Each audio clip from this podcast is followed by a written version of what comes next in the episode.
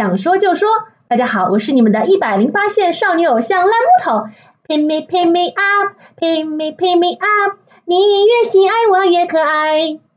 刚才大家听到的这个是我的人设啊，真实的我是这个样子的。今天啊，非常高兴来到这里，和我的车厘子学妹在这里组成一个临时组合，一车烂话，和大家聊聊二零一八年的上海国际电影节。大家好，我是从来不做家务的人妻车厘子。做家务呢是不可能的，是我是永远都不可能做家务的。同时呢，我也是一个前电影行业工作者，现在呢是一个电影爱好者。今天我们的身份是一样的，都是一样的电影节的小迷妹。其实哦，你前面在说到一位前电影行业从业者的时候，我其实心里面蛮心酸的，因为我跟车厘子学妹其实认识也是。蛮多年了，虽然我们在一个大学校园里面曾经共同的生活过，但其实我没有在校园里面看到过你。我们结缘还是因为电影这件事情。没错。那那么多年，其实我也是一个旁观者，就跟着你一起起起伏伏，经历了一些不同的工作。比如说刚开始，你是个电影的一个剪辑工作者，对，就俗称的那个剪刀手，就是我。剪刀手就好比我们这个殿堂呃天堂电影院里面看到的这些不能看的片子，都是被你剪掉的。是是，我是看到了很多完整版，就是你们看不到那些。对，然后我们能看到的都是一些非常之呃高大上的又很这种绿色的一些东西，对吧？对。然后后来你是从事了一份电影行业的一个买手这样的一个工作。其实当年你刚刚去做电影买手的时候，我真是挺为你感到欣慰的，因为我们都觉得。作为一个电影买手，你的最高的一个殿堂就是要去到戛纳电影节，所以我一直在等你去戛纳，可惜并没有去到戛纳。对，所以你前面说前电影行业工作者真的是有一点点心酸，但是呢，我觉得今天我们俩坐在一起聊电影节这个话题是非常非常合适的。对，所以我们先聊一聊和电影节的这个渊源吧。其实我是二零一零年的时候开始参加。上海国际电影节的，就那个时候我还是个大学生嘛，那我是大学生时候，那你就应该更是大学生了吧？对，我那时候也是在学校里面，然后大大二的时候，嗯，对，但是可能那个时候，因为我们都还是学生，其实钱也不是特别多，不像现在我们可以动不动十几部、二十几部买一买，然后眼睛眨也不眨。那个时候可能我一零年到一一年左右，我还是只能说我每年挑个。两三部自己最喜欢的去看一看，所以车厘子，你还记不记得你当年看过的第一部电影节电影是什么？我当年看的第一部电影其实也是在二零一零年的夏天，然后当年其实也是第一年参加那个电影节嘛，以前可能只是耳闻，并没有说真实的去感受过。那当年的话是有那个伍迪·艾伦的那个回顾展嘛，嗯，然后就想去呃看一部他的电影。那就挑选了说安妮霍尔这部，其实也不算是真的呃特意选过，其实就是到那个影院的现场，然后去问一下这部片子还有没有票，然后赶巧就还剩下最后一张票给我买到了，对对对，然后我就我就进去看了嘛，然后那我其实还记得当时的位置可能是呃前面说第三排的最靠边的那个位置，当我坐下了之后我就。也是一个，就是说，在现在来说记忆非常深刻的一个片段，就是我的旁边坐了一对情侣，对，坐了一对情侣，然后那个男生呢，感觉是被女生给拉来的，嗯，然后在电影开场之后，因为你知道，无迪·艾伦的电影就是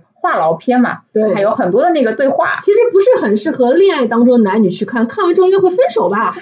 啊，反正那个男生就是呃，在开场的时候就是一直不停的在说这个片子太烦了，太烦了，怎么这么多话？太烦了，太烦这样的一个情况，那我其实心里就在想说，哎，你如果真的觉得烦的话，那你就走好了，不要看了嘛。果不其然，走了。对，他在大概在两三分钟之后就忍受不了这个呃乌迪安的絮叨，就就已经离开了电影院。但是他的女朋友呢，还在那边继续津津有味的看着。其实有时候我会觉得，两个人在一起谈恋爱啊什么的，去电影院看个电影，真的是件非常美好的事情。但是如果到了 S I F。可能就是检验你们真情的时候了。你会发现，到了这个时候，我们每个人的这个价值观、一些品味，其实都南辕北辙。嗯，对。但是我觉得还是不失为一个非常好的办法，可以让你的家人、你的朋友、你的恋人去了解你的精神生活。说不定会发现，哎，我们其实不是很合适啊，是吧？啊，不知道这对小情侣今天是否还幸福的在一起呢？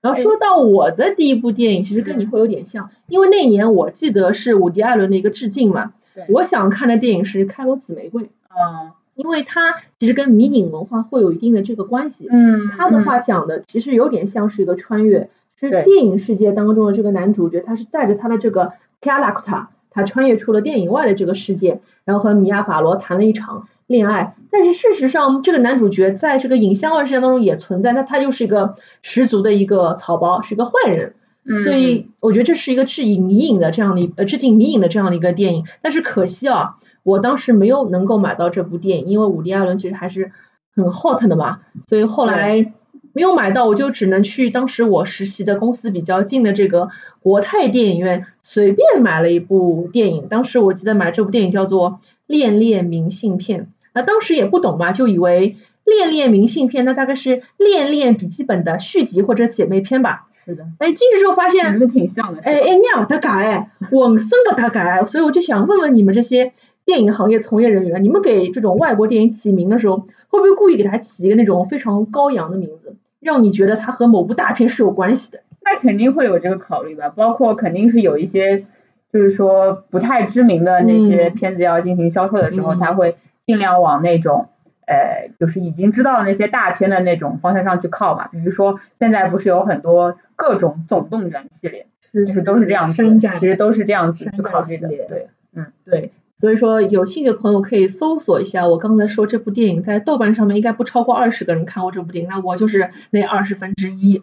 然后说到其实伍迪·艾伦，你会不会发现其实？伍迪·艾伦的片子基本上年年都会有，因为本身他是一个非常非常高产的作家，呃，作家型的一个导演。嗯。他一年一部，去年还是前年来着，有一部他非常火的《咖啡公社》，嗯，也是去年的，应该是抢票里面的 top one 或者 top two，也是产生的那种，呃，我要不惜一切代价看到这部最新的电影。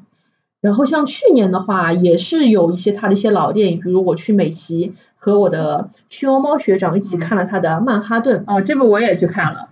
然后我们就会发现，其实上海人民真的很适合看伍迪·艾伦的电影，因为伍迪·艾伦他非常喜欢就是在上西区去取景。嗯。其实曼哈顿跟上海这样的国际大大都市又有着相似之处，里面那些男男女女遇到一些情感问题，其实跟我们又很相似，所以我觉得他真的很适合出现在上海国际电影节，也难怪我们年年都会看到他。也是在去年看《曼哈顿》的时候，我和我的学长总结出一句很精辟的话，是什么呢？你们有时候啊看伍迪·艾伦的片子会觉得直男癌啊很渣很渣的，但是你们仔细想想，他片子里面女孩子其实也很渣很渣的。所以说啊，知识分子对朋友还一塌糊涂。那么讲到一塌糊涂搿桩事体哦，其实电影节还有桩事体也蛮一塌糊涂，就是买票子搿桩事体。你说的是抢票对吧？对对对，抢票这件事情。那明天我们和大家讨论一下抢票这件痛苦而又甜蜜的事情吧。